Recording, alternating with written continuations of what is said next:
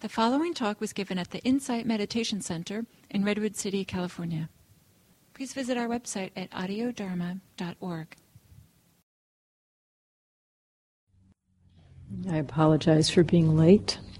I was caught in quite a bad traffic jam. And um, I had planned this evening to speak about the last of the hindrances, since I've been talking about the hindrances. But while I was sitting there in the traffic jam, I turned on the radio to find out what the traffic jam was about, to find out if I should get off at the next exit or whatever. And I heard, as perhaps some of you also heard, that uh, very near to here, a few few miles away in San Bruno, there's been a huge explosion. Um, many, many, the, the, the fireball is apparently like 200 feet into the air. Many houses are being burned. Um, and my inclination this evening is to speak about suffering and compassion instead of speaking about the hindrances. So I thought I'd speak for just a little while and then open it up for discussion and then perhaps end this evening with a period of compassion practice for all of those people who are suffering this evening.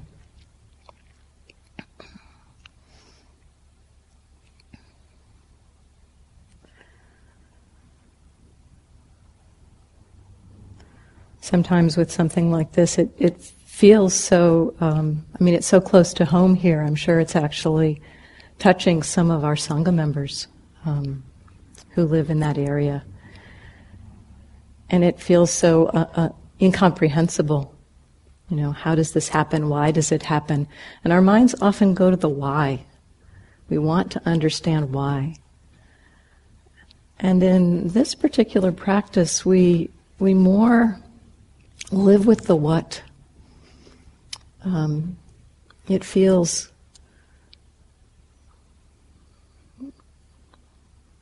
I don't know if that if that feels unsatisfying to some, but there there isn't in this particular practice there isn't a particular. Um, I mean, there's of course the causes and conditions that led to whatever the explosion is. They don't know at this point, as far as I know, what happened.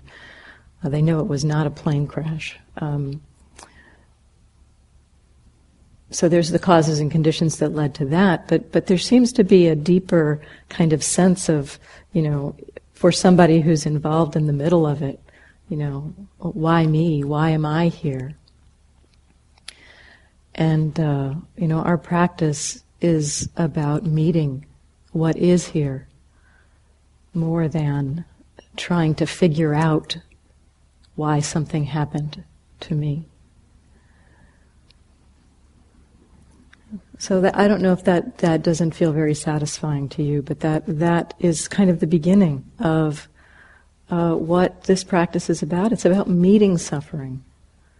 The, the, um, the meaning or the kind of connection with our experience, with our life, with our friends, with our families, with the world, comes through this connection that we have.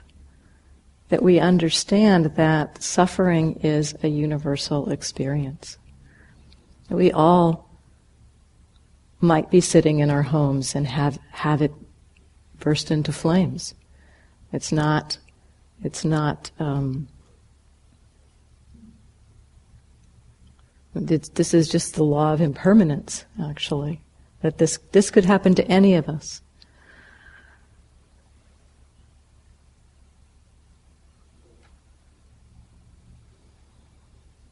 So, meeting suffering is the connection. It brings a sense of meaning in a way, this capacity of the heart, our capa- the capacity of our heart to meet suffering, brings a sense of meaningfulness. The opening of the heart to connect with someone suffering, not in the way of, oh, thank God it's not me, poor you, thank God it's not me, but I really I connect. I open. I open-heartedly connect with your suffering, and understand in that open-hearted connection. Understand that there's not really a difference between you and me, that it could be any of us in that situation. So that the, the, the feeling of compassion, the compassion, the quality of compassion it was interesting actually as I was listening to the radio uh, initially. Um, I, I, as I said, I turned on the radio to find out about the traffic jam that I was in, which was unconnected with the explosion. And um,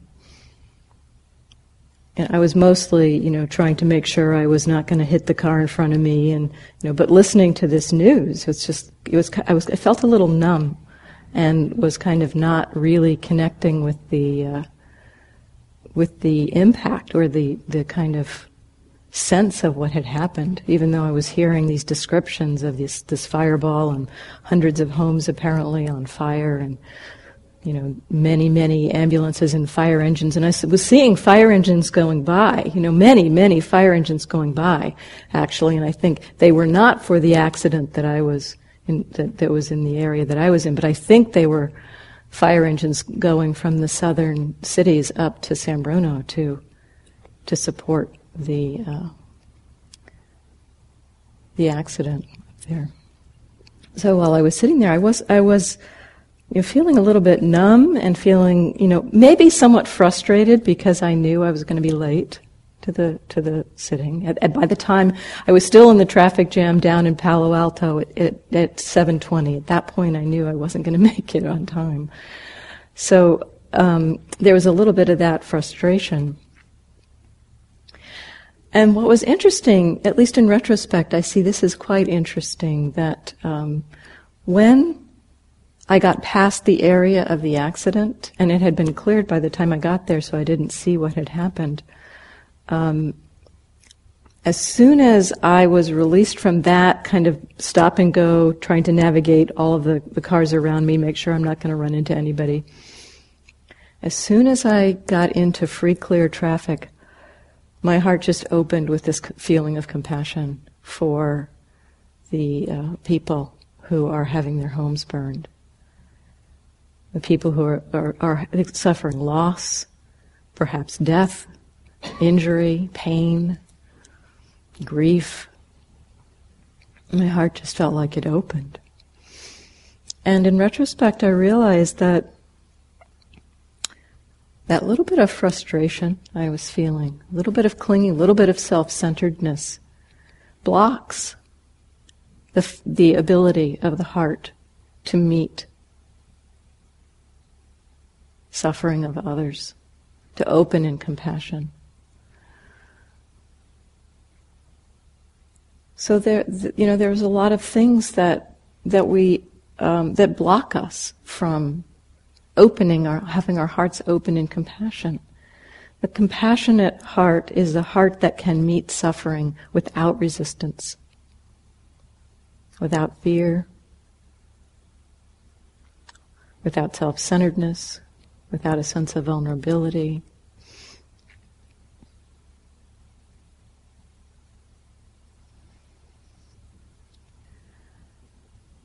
And so there's so many things that can block it. I mean, even just like in my case, that little bit of frustration kept me from feeling that sense of open hearted connection, the wish, well wishing, the wish for freedom from suffering for all of these beings who are suffering this evening. And I realize too, as I as I you know say this, partly this feels so close to home, but this is happening every day. Every day, somewhere in the world, something like this is happening. We just don't hear about it, or else it's you know somewhere else and it just doesn't feel connected somehow. So that kind of distance is a way that can block us from feeling compassion, a kind of a separation. It's like if it's happening in uh, in Turkey, you know, there's not such a sense of connection. There's the the the the, the, the the, the bridge between self and other, that, that connection feels a little tenuous when it's halfway around the world. And when it's happening here to people perhaps that we know even, um, it's, it's easier to connect with that feeling of compassion. So that's one thing that can block the compassion, the sense of, of separation, of, of kind of that thank thank goodness it's not me or wouldn't happen to me. There's kind of this this deluded idea we have that this kind of thing can't happen to me. This is um, one of the most amazing things of our human minds. This ability of our minds to believe that we are immortal in the face of all evidence to the contrary.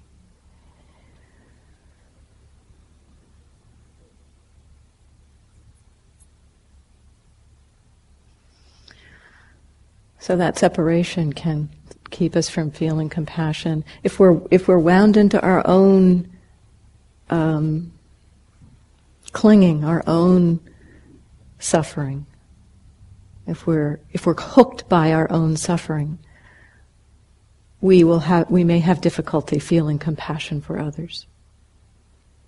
I think that's what was happening for me on the freeway. I was I was hooked by the am I going to get there on time?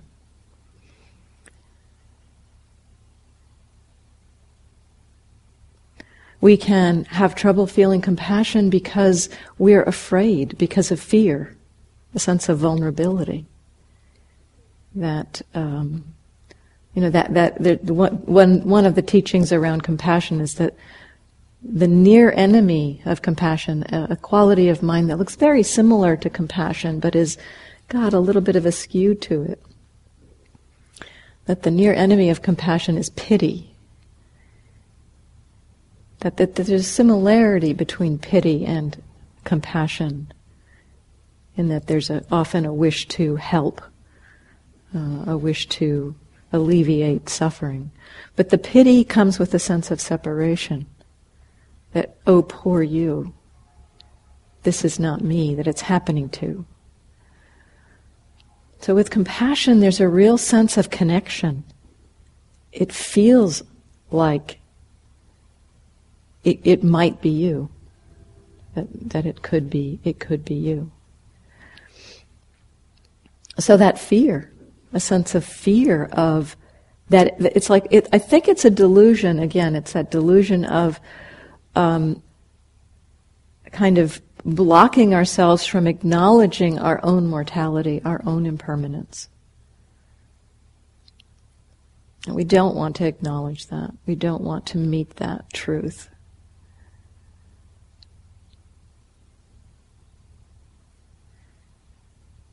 When we can open to impermanence, it can be an opening to compassion also. We can open to the impermanence of our lives, of our situations, of our relationships, of our homes, of our possessions, of everything that we consider I, me, or mine.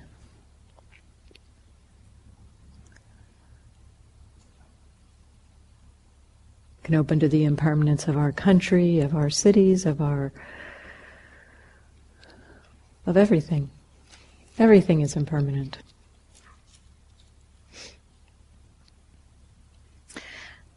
And in that opening to impermanence, we can touch into the compassion, the feeling of compassion, even if there's not any kind of inherent suffering around that recognition of impermanence.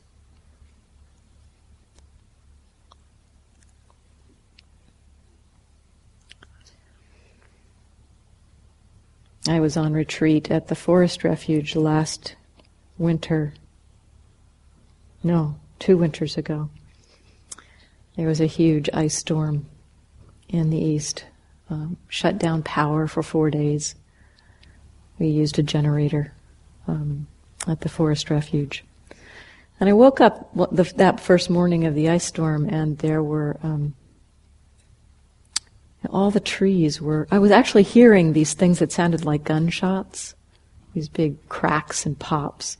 And I looked out the window and saw that there'd been this huge ice storm, and the tree outside of my window, which had been huge, you know, it was like it was it was separated. It was a, it was like a spinney of trees, about maybe seven or eight trees, and it had like divided in half, and the tips of the trees were nearly touching the ground. And my my heart just felt like it opened for in compassion for all the beings in the woods that night who had to try to find some way to survive that ice storm. It felt to me so much like a connection with impermanence. There was a connection with suffering too, but there was, it really felt like a, a meeting of impermanence, that it was a, it was a lesson in impermanence. And compassion was the response. So, one thing that is interesting about this practice, um, you know, as we get more connected with our own experience, more connected with how things change in our own lives, how things are changing really quickly, actually. The more we connect with the sense of impermanence in our own lives, the more we recognize this is a universal experience. This is not something happening to me particularly. It's not personal. It is simply the phenomenon of impermanence that is a universal characteristic of everything that we experience. Everything that not only we experience, but everyone else experiences. And I think that's where the opening to compassion begins, because we see in our own experience this impersonal, impermanent change that we have no control over so much of our lives. And when we see that that's true for everyone, the heart opens in compassion. So this path is, is not really, I mean, it sometimes feels like when we're sitting in meditation, like it's kind of navel gazing and, you know, just inward looking. But it actually serves to open us, to connect us with all beings.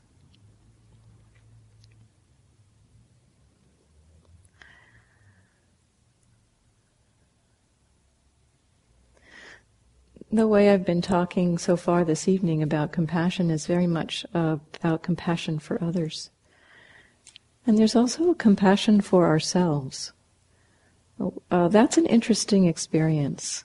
Um, I've experienced it in a couple of different ways. The one of the first times I felt it kind of strongly was on a retreat um, where I was in a lot of suffering over um, the situation. And, you know, I could see the suffering, I could see the pain, and at some point in turning towards that, I felt like I was sitting with a four year old little girl. And there was a lot of compassion for that four year old little girl. There was still all the suffering there. But there was this sense of, you know, kind of meeting that four year old little girl and just wishing that she could be free from that suffering. That was kind of, it, it still kind of felt like a self other experience. You know, it was clearly directed towards myself, but there was kind of a separation in a way in that feeling of compassion. More recently, I was going through something um, challenging in my life, and there was a lot of difficulty, a lot of suffering, a lot of, a lot of unpleasant Vedana, a lot of unpleasant feeling tone, a lot of things to do around this unpleasant feeling tone. I was, it, it, became very busy, you know, things, I needed to take care of a lot of things. And, um, at some point there was this feeling that came up and it's like, oh, what's that feeling? And the first uh, label that I gave to the feeling was something along the lines of uh, self recrimination. And the next thought in my mind was, well, that's not appropriate. and then, then I realized what I was saying to myself. It's like, wait a minute. You know, what is this? I don't even really know what it is. I, I, that was just like what my mind had labeled it. And so I just kind of opened to just meeting it, whatever it was. And whatever, I don't know what that initial feeling was, but what happened was that the experience turned into just this impersonal compassion. Just like this is suffering. And it was a very interesting experience of there was just the compassion. There wasn't a separation. There wasn't a self other thing. There wasn't a compassion to me. There was just compassion. It was, it was as if that compassion, that cult, that, that compassion, that opening of compassion to, to suffering was, it was also impersonal. It really kind of was a, a pointer in a way to that, that, that not self. There, there, there, that it was just an impersonal experience of compassion. So, this feeling of compassion can be equally felt for self as for others. I think when it really comes down to um, the open heart, there isn't a difference. Doesn't feel like there's a difference.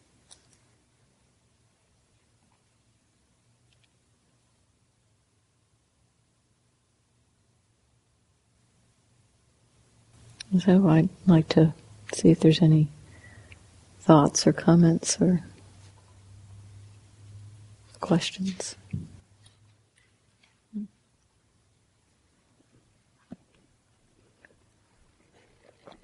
I appreciate what you've been saying. Um, it occurred to me while you were talking that um, through compassion, which means identifying with the re- with the um, our brothers and sisters, with the rest of people, individually and in groups, that um,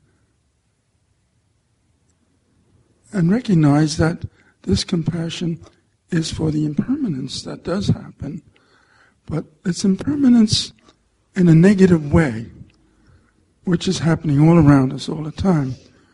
But through developing compassion, identification, perhaps even being able to do something to relieve the misery of others, then through this recognition, there's impermanence in another way, in a good way. And that's the function of why we're here.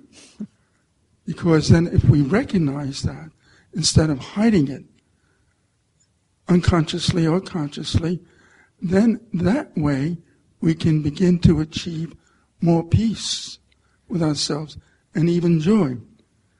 So that's another result, which is impermanent. I mean, because we're getting rid of it, but in a very positive way. And so I want to think of that too. Yes. That's the reason we're here. Yes.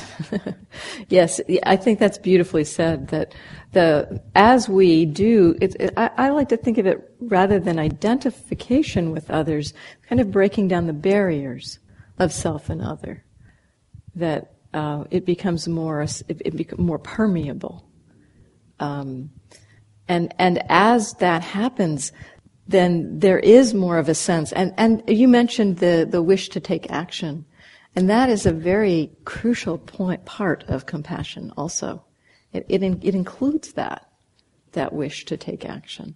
I think that's why I'm talking about this tonight. um, and it does, it does open us to this possibility because we are breaking down these barriers. There is m- more of that connection, we see that whatever happens to us happens to others. So there's less of a wish to the the the the, the wish to harm. I think begins to, uh, or the wish to hold on so much that to protect and defend dies dies down some, and and then there is kind of a natural, um, more peaceful connection that comes into being. It's very beautiful. Thank you for bringing that part up.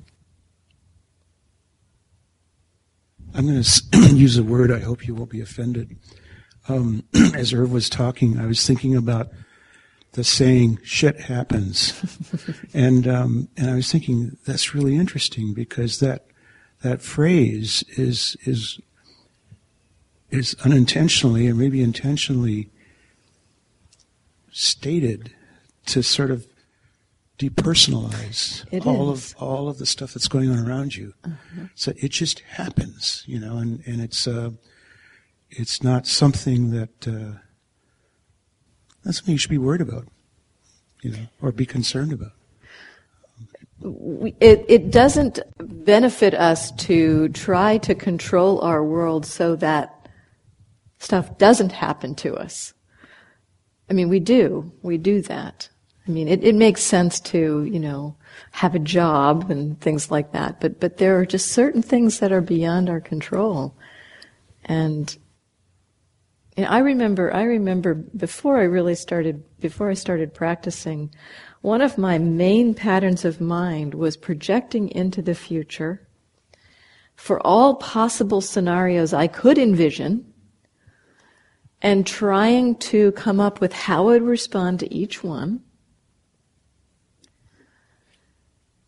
And after, after some time, I began seeing that, first of all, very rarely did any of the scenarios I could create, almost never did those happen. Something else happened instead that I hadn't planned for.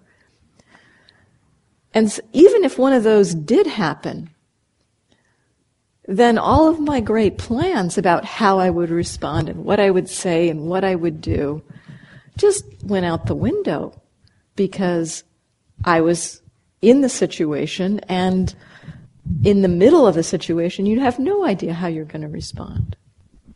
So my, my sense now is that the best thing I can do is to cultivate an open heart and a connected heart and the ability to be present with my experience now. And that will serve me well, whatever happens. That open heart can meet our own suffering, it can meet the suffering of others, it can meet the joy of others without feeling um, like we're being ripped off somehow. It can meet it can meet anything with a balance. So, yeah, that that um, that impersonal nature um, of it ha- can help us to not take it so personally. I mean, we do tend to do that, and to you know, you know, have us come into this moment. This is, I think, really what what this teaching is about: is come into this moment to meet this moment.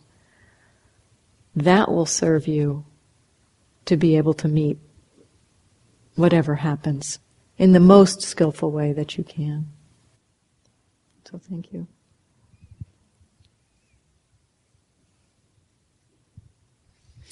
So I don't um, watch the news or read the news um, at all. I actually stopped doing that entirely because um, I'm really sensitive to it. When when I read about or hear about a situation in which people are suffering, I feel extremely helpless. I want to help and I can't. I'm just kind of sitting here and there, there, and um, and I feel like why am I wasting my time just sitting here, sort of vicariously experiencing these other people's sufferings if I can't do anything about it? So my solution is basically just to just check out, to just not think about it at all. Um, and it's what you're talking about sounds like you're doing the opposite. You're checking into it. Yeah. Well, I I also don't um, stay that connected with. I don't read the newspaper. I will I will from time to time, maybe once a week, I'll look at the the headlines and kind of check in. Um,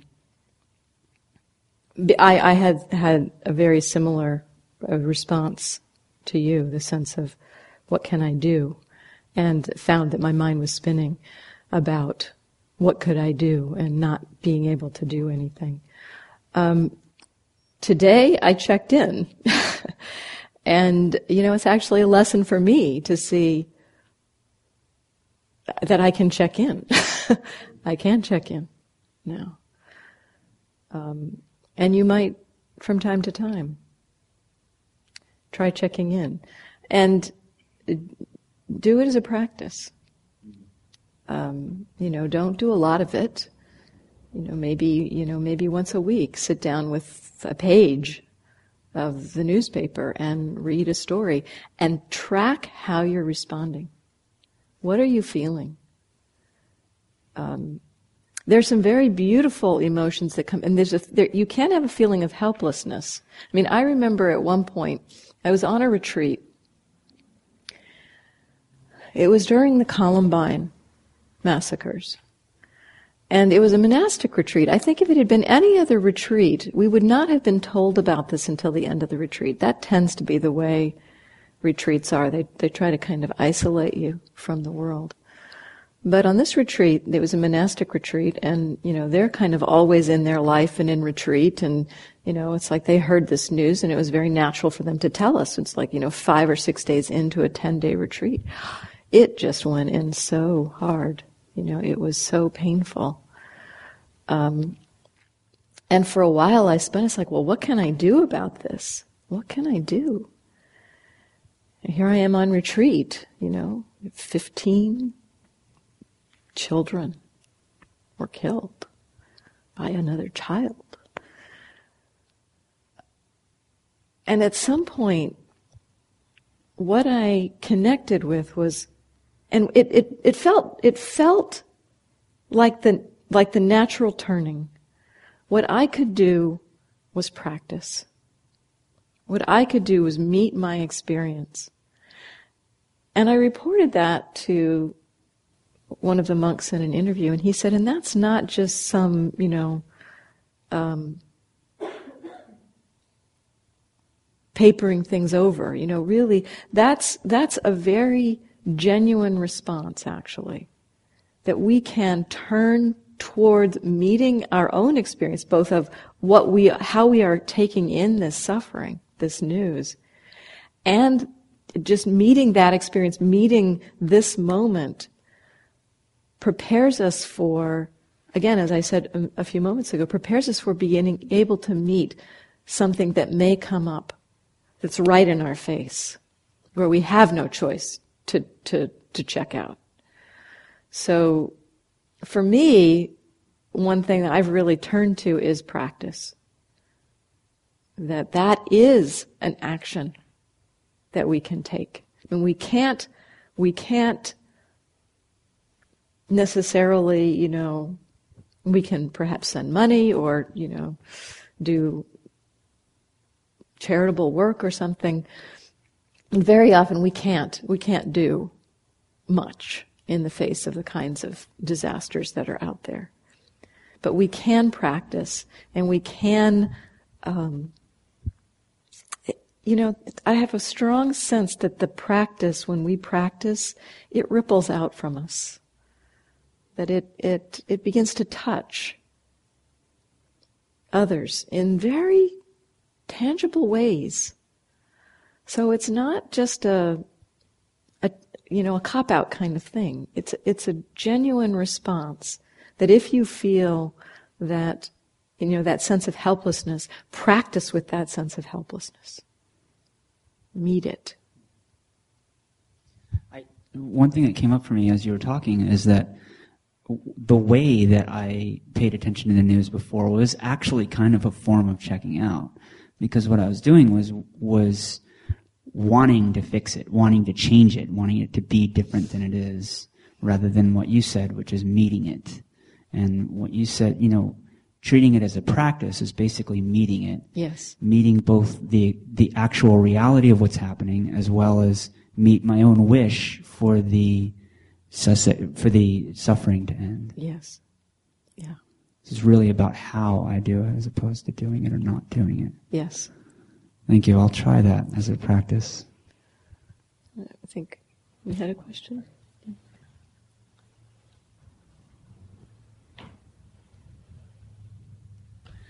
So uh, this this idea of compassion and how to how to best connect with it, and it's something I, I've been th- thinking about and working with for a while now, and come to the realization, at least for myself and some others that I've run into as well, that one of the biggest single hindrances to con- truly connecting with compassion is is judgment, and the fact that you you judge what it is you see or what it is you hear or what it is that you did or somebody else did or the conflict that you're watching in some way. And that if you can connect with the event without judgment and leave the judgment to the side, that you'll often then immediately and relatively quickly come to, to realize the, the compassion and what you need to see about both sides. If you're mm-hmm. watching a conflict between two individuals or two groups or whatever, um, it's it's your judgment about the situation that actually makes you unable to to truly understand both sides of the conflict and in so doing diffuse it. And so to your point about practice, the point of the practice is to reduce your reaction. That's one less person, yes. one less event that's going to create tension, going to create conflict in the situation. And that alone is a benefit. And if you can communicate that to one other individual, two other individuals, one group of individuals, maybe then you have benefited more than just yourself. Absolutely. In this practice. Yes, that's very well said. Thank you very much for, for, for bringing that up. It's, that's beautiful. I don't really need to add anything to that. Thank you. Maureen, yeah. I had an illustration of probably just that today. My family had a my family back east had a bit of a crisis, and um,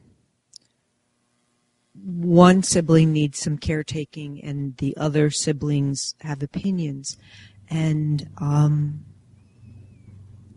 I found myself having a lot of compassion to the designated sick person, but the people who were ranting about what was going to happen next, I was closing my heart to them. And it was like, oh, wait a minute. And I, I, tried to stop. It's like, oh, wait a minute. Listen, listen. You know, this person really is suffering. They're ranting about what's going on. And I was protecting myself against their anger and their spewing. And it was like, this person's really in pain. And I don't necessarily agree with them, but it was like, oh. And so I shut up.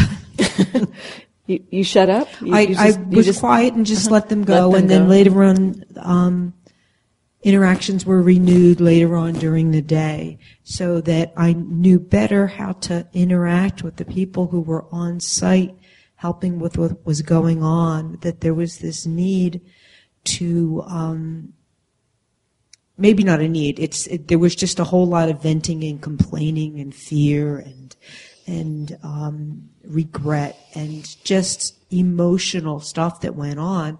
And instead of, you know, directing them back to focus on the person who needed the immediate caretaking, as would probably be my want, it's like, it's, I just let it go and I was like, oh, you know, I was turning away from that person. Mm-hmm. And later, when you went back, did you um, did you acknowledge their suffering in any way? Um,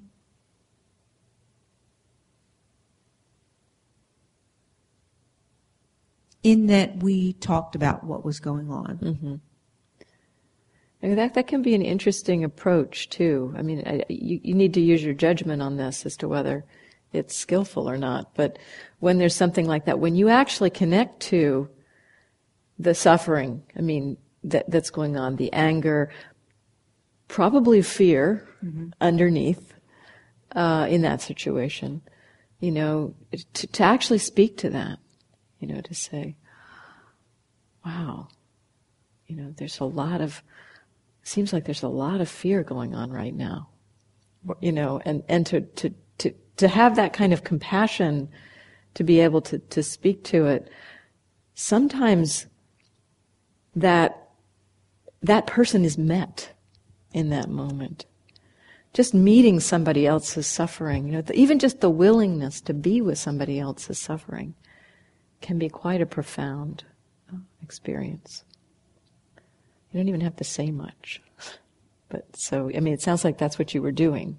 You, you didn't choose to speak, and, and there's nothing wrong with that. But that you can also, you know, explore that edge too a little bit. Um, sometimes it can be, you know, just to say, wow, it's really hard right now, isn't it? Just that can make somebody recognize, oh yeah, it is really hard right now. And that kind of can make things fall apart. Thank you. Why don't we end with about 10 minutes of, of compassion practice?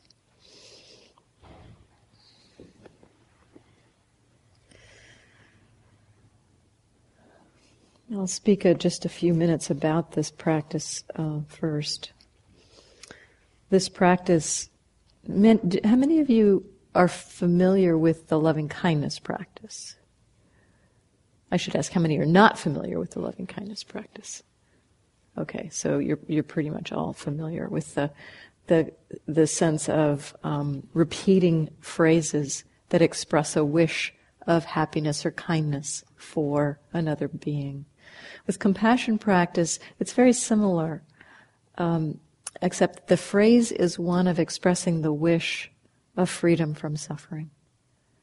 So you're expressing a wish of compassion that that that they may be free from their suffering um, sometimes people, the, the, classic phrase that we re, uh, restate in our minds is just one phrase for compassion practice is may you be free from this suffering. May you be free from this suffering. Sometimes people find in certain types of scenarios um, that, that it feels hard to express that particular wish because they see that there's no way perhaps for this person to be free of this particular suffering, at least right now. And so sometimes people feel more comfortable saying something along the lines of either I care about your suffering or may you have some ease around this difficulty, something along those lines my way of approaching it for myself is the what we're connecting with here is the wish for somebody to be free from suffering, not whether that wish can come true. We're connecting with the wish. And we are actually wishing for them to have that freedom. So in my, you know, if I had the power, if I had the power, or if it was possible through this wish for somebody to be free of suffering, isn't that what I would wish? That's how I connect to this wish. So for me, I use that wish. May you be free from your suffering. May you be free from this suffering. But if that doesn't work for you, um, I'll, I'll, I'll guide it just at the beginning a little bit. But if you find another phrase that feels more comfortable for you, that you can connect with this, please use that. The other thing about compassion practice is that we are actively connecting with suffering. So for this period, we're going to uh, call to our minds the situation that these people are in. This explosion, homes burning, people dying people being injured, people losing their property. We're going to actively connect to that in whatever way you can. If it gets overwhelming, then sit with your own, sit with compassion for your own experience of overwhelm. So the, the practice of compassion is intimately connected with meeting suffering. So we'll begin with just connecting to the area of our heart for a few moments and just touch into what you're feeling in the area of your heart. There's no right or wrong. It's just what you're feeling.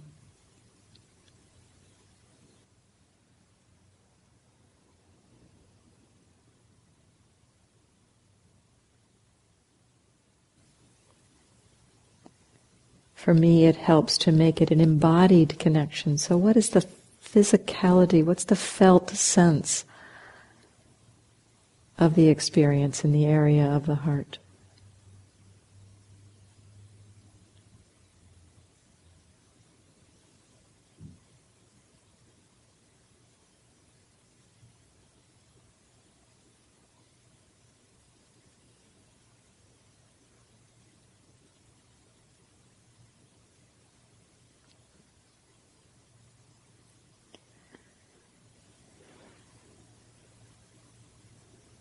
And calling to mind the people who have been impacted by this explosion this evening.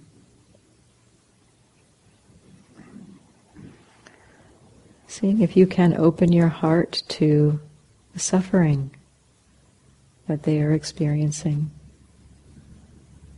the pain of loss of husbands or wives or children of seeing families, family members burned, of seeing homes burned,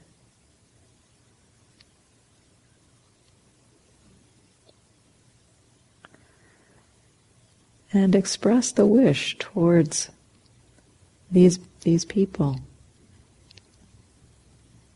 May you be free from this suffering.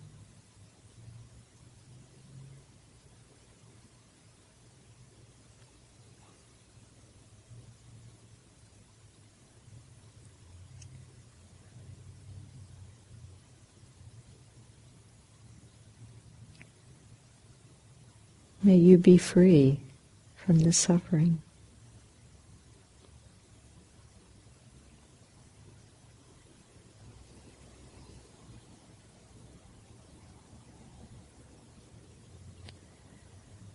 With each phrase, connecting again to perhaps an image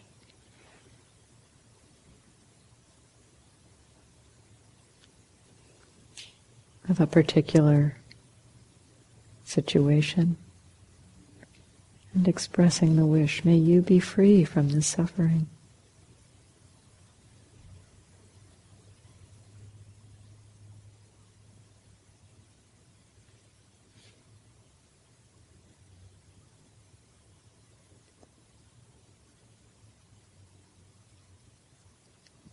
Taking your time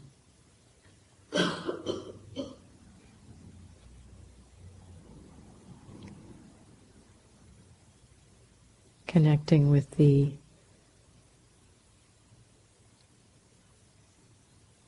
the suffering and expressing the wish. The next few minutes using your own phrase.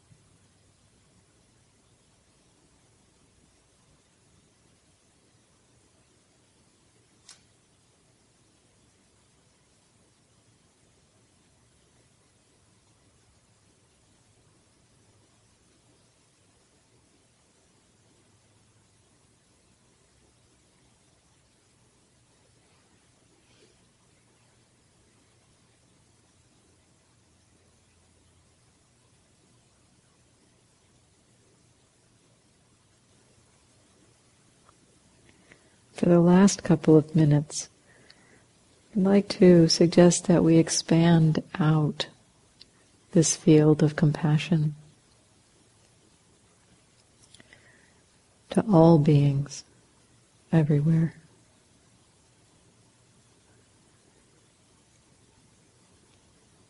Allowing yourself to connect with in whatever way comes to mind, the way beings suffer. Through anger, through loss, through fear, through terror, through sadness, through illness. May all beings be free from suffering.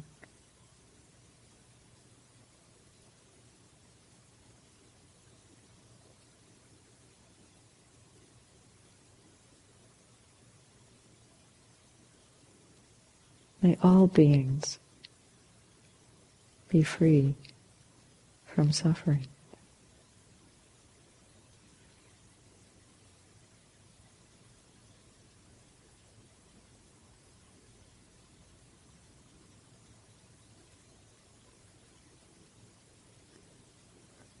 May all beings be free from suffering.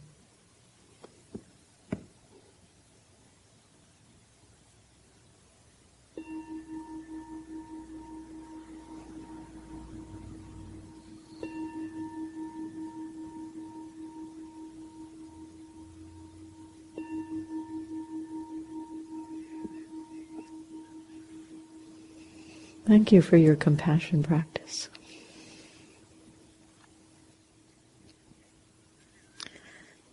I will be away next week. When I return the following week, I will finish the series on hindrances.